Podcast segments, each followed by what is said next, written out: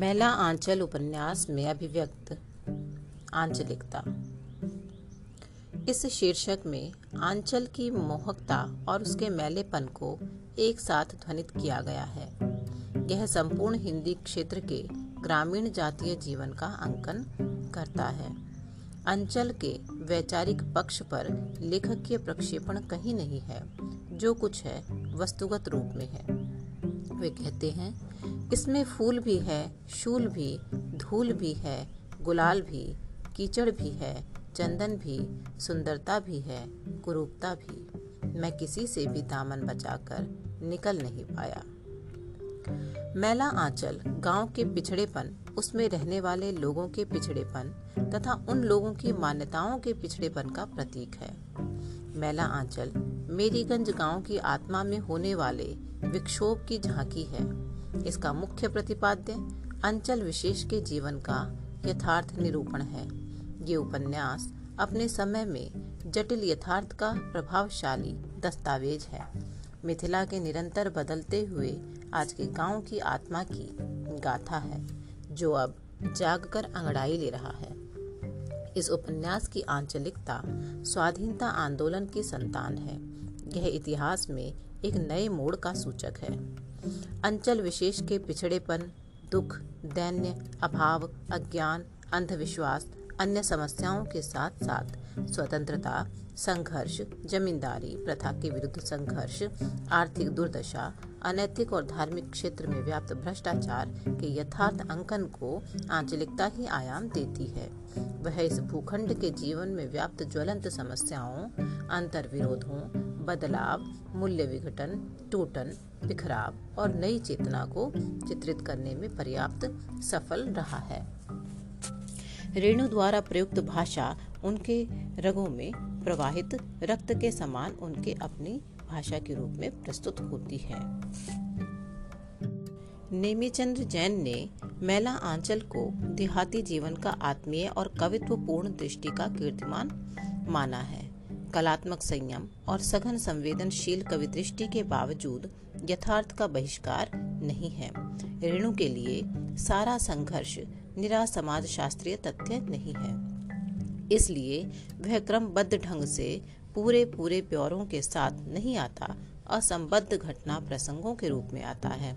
वे reportage शैली में लगभग तटस्थ होकर परंपरागत, सुगठित कथानक का बहिष्कार करके छोटे छोटे प्रसंगों खंड चित्रों को सामने रखते हैं, जिनकी अपनी स्वतंत्र और स्वायत्त भूमिका है।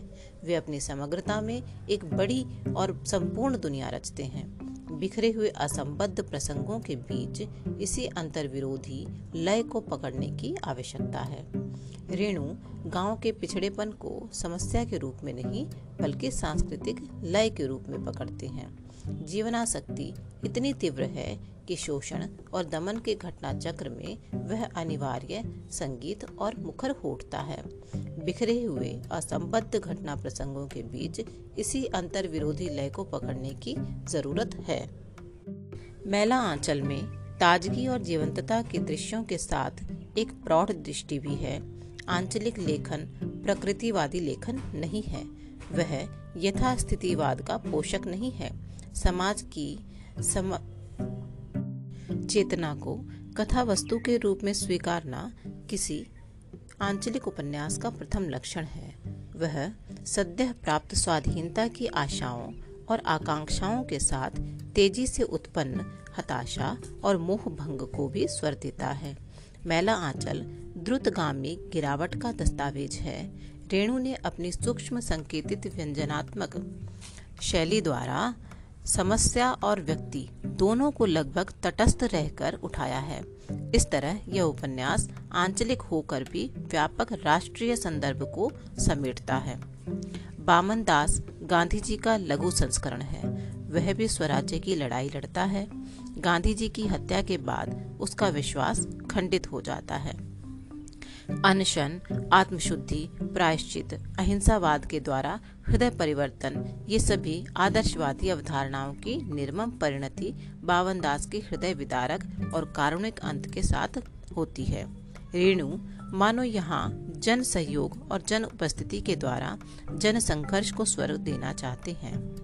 होरी और बावन दास के चरित्र में जो गहरा मानवीय सरोकार है, अमानवीय संदर्भों के विरुद्ध जूझते रहने या उससे पीड़ित और दुखी हो सकने की जो संवेदनशीलता है, वह उनकी अंतर्वर्ती विशेषता है।